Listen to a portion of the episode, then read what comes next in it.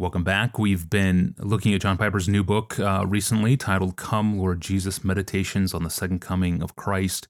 And we're going to return to the book next time. But we ended uh, the episode on Monday looking at how the second coming of Christ gives us the grace that we need to endure suffering with joy. That was 1 Peter 4, verses 12 and 13, a key text that has appeared 20 times on the podcast already. It's a very critical text if you want to understand Pastor John and Christian hedonism and what the Bible says about suffering. First Peter chapter 4 verses 12 and 13. So, we're going to hit pause on our little series on the second coming to press into this reality, suffering with joy, uh, connecting our suffering to our joy. It's a very sensitive connection, and it came up in Hawaii back in 2014 with Pastor John speaking to a room full of pastors and their wives. A room that included, likely not aware to Pastor John, a woman a woman from Kahului, Hawaii, who was in the room, suffering silently. She shared this clip with us in her story. First the clip, then her story. Here's Pastor John. Now, connecting joy and suffering is a risky business, and I would only do it because of 21 texts I wrote down here. I'm not going to read them all, that would be tedious. I'm going to read 10 because I think I can read them non tediously. so I, this, is a, this is kind of a, a, a bath right now. I'm just going to bathe you with one truth, okay? And you'll, you'll hear it. The connection between joy and suffering in the New Testament. 1, Romans 5 3. We rejoice in our sufferings, knowing that suffering produces endurance, and endurance produces character, and character produces hope, and hope doesn't disappoint. Number 2, James 1 Verse 2 Count it all joy, my brothers, when you meet various trials, for you know the testing of your faith produces steadfastness. Number 3 1 Peter 4:13. We rejoice insofar as you share the sufferings of Christ, that you may rejoice and be glad at the when, when his glory is revealed. Number 4. Oh, I skipped from 3 to 5. Maybe I only have 9. I see my numbering is off here. So I'm going to stick in another one to make it 10. Hebrews Hebrews 10:34 for for you had compassion on the prisoners and you joyfully you joyfully accepted the plundering of your property. Number 5 Acts 5:41 they left the presence of the council rejoicing that they had been counted worthy to suffer dishonor. Number 6 uh, 2 Corinthians 12, 9. I will all the more gladly boast about my weaknesses that the power of Christ may rest upon me. For, when, for, for the sake of Christ, then, I am content. I am content with weaknesses, insults, hardships, persecution, calamities. For when I am weak, then am I strong. Number seven, Philippians 2, 17 even if I am to be poured out as a libation, that means die, poured out as a libation on the sacrificial offering of your faith, I am glad and rejoice with you all. Number eight, Colossians 1:24. Now I rejoice in my sufferings for your sake, rejoice in my sufferings for your sake, and in my flesh I complete what is lacking in the afflictions of Christ. Number nine, 1 Thessalonians 1 6. And you became imitators of us and of the Lord, for you received the word in much affliction with joy, inspired by the Holy Spirit. Number 10, 2 Corinthians 8 1.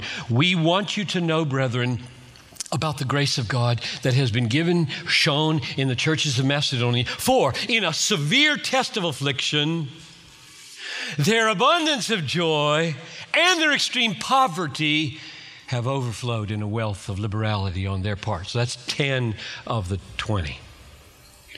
Now you cannot miss the point here. The New Testament pervasively tells us to rejoice when we're suffering, whether it's persecution or whether it's cancer.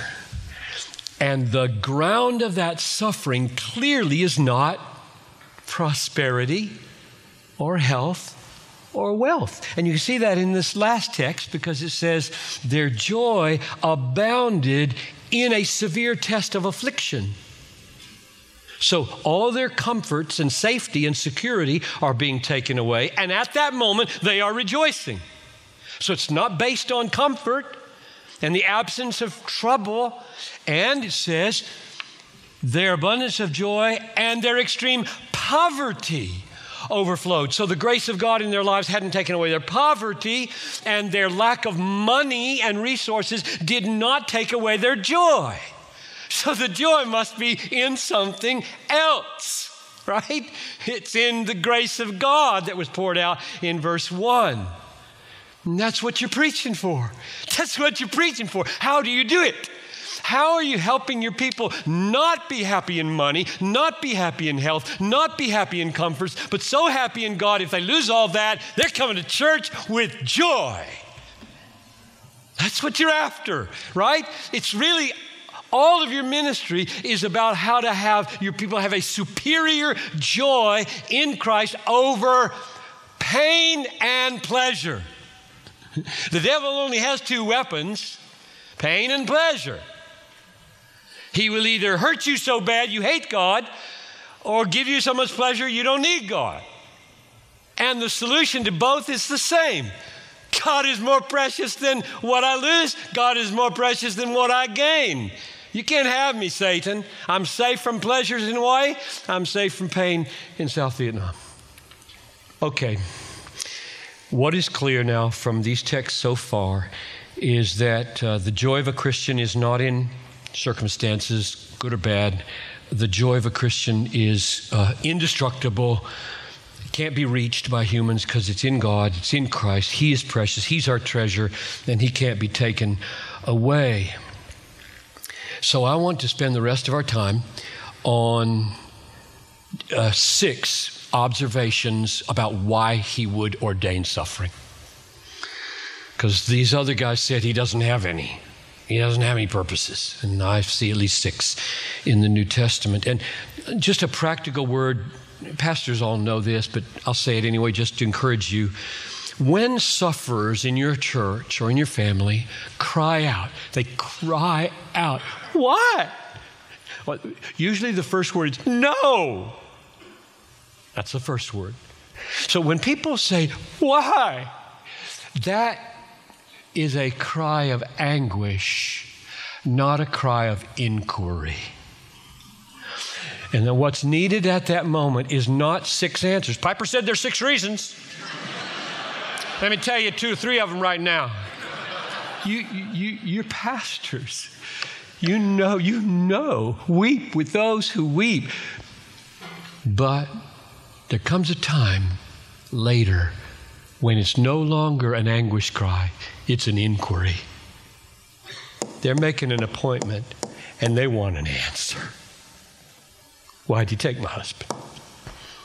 And at that point, I hope you don't say, the Bible doesn't give us answers like that. That's not good news to sufferers. We may try to persuade ourselves that ignorance is helpful and bliss, but the Bible doesn't think so. So here they are. I'll see if I can pack them into the next few minutes. Number one, these are biblical reasons for why God wills suffering for his children. That's what I want to know because I'm, I'm serving those people and need answers for them. I need, they need strength, they need help, they need to persevere. Number one, deeper holiness and deeper faith. A couple of texts Hebrews 12, verse 10. He disciplines us for our good. And in the context, he already said, You have not yet resisted unto the point of shedding blood. So clearly, this is hard. This is hard. There's a lot of conflict in the community, but not quite to throat slitting yet. And he's explaining what's going on. He says, He disciplines us for our good that we may share His holiness. That's probably the biggest overarching banner of why suffering happens to make us more holy. Here's the way Paul put it in 2 Corinthians 1 8. We don't want you to be ignorant, brothers of the affliction we experienced in Asia, for we were so utterly, unbearably crushed that we despaired of life itself. We felt that we had received the sentence of death. Now, here comes a purpose statement, and you've got to decide exegetically, theologically, who's the purposer? Because it's a purpose clause. We, we felt that we had received the sentence of death, but that was in order to make us rely not on ourselves, but on God who raises the dead. That's why it happened. Now, whose purpose is that? You got three possibilities the enemies who were opposing him, the devil, and God. I, I can't think of a fourth option. So, which one of those three wants God to, wants Paul to rely more on God. Because that's the purpose. Well, the devil sure doesn't. His purpose is to destroy his faith. And so is the enemy. This God to say Caesar is Lord, not Jesus is Lord. So God is the purposer here. So let me just put that in as I read it. We felt that we had received the sentence of death. We were so unbearably crushed but God did this so that we would not rely on ourselves, but on God who raises the dead. And the reason he said the God who raised the dead is because he was that close to dying. All I could see between me and death was, was nothing. If I were to have any hope, right in this little gap between where I am and my death, it would be hope in the resurrection. And so he says, That's why you're there, so you'd believe in the God who raises the dead and you trust only in Him. Isn't that the way it works in our lives? How many people have you ever heard say, I've never heard one, but you may have since you live here. How many people have you ever heard say, I saw God most deeply and I experienced Him most fully on the bright and sunniest days of my life? But I hear everyone say, I saw God most deeply. I experienced His resources most fully on the worst days of my life. That's the design according to 2 Corinthians 1, verse 8. That's Paul's testimony. So, my first point is deeper holiness through deeper faith. God knocks the props out from under your life. I've, i could tell you props in my life that I wish were there. I really want things to change in some areas of my family. No answer yet, except no or not yet. Why? There is a work to be done here. There's a God centered, Christ dependent work to be done in John Piper's hearts and, and my wife's and others. God's always doing a thousand things, and you can see two of them. Amen. Always doing a thousand things in every situation. And uh, what about that line? The devil only has two weapons pain and pleasure. He will either hurt you so bad that you hate God or give you so much pleasure that you don't need God. And the solution to both is the same God is more precious than what I lose, God is more precious than what I gain. Powerful. This was from his sermon titled Joy in Risk and Suffering, preached in 2014 in Hawaii. The full video is online at the TGC Hawaii uh, YouTube channel, is where I found it. The TGC Hawaii YouTube channel. Michelle from Kahului, Hawaii, sent it to us with this note. Hello, Pastor John and Tony. She wrote, Thank you for your edifying work through this podcast. Nine years ago, I saw Pastor John preach this sermon in person in Hawaii. I remember it vividly because just hours before the conference started, my husband and I had an ultrasound and found that our baby didn't have a heartbeat. We sobbed through many of the messages that weekend, but the Lord ministered to us through this conference. This message in particular marked the start of my journey in grappling with and becoming truly grateful for God's sovereignty as we continued along a very difficult road to becoming parents. May this sermon clip help many others as it helped me to trust God's goodness in all circumstances and finding my true satisfaction in Him. End quote. Wow. Thank you, Michelle, for sharing this clip and for sharing uh, your story with all of us.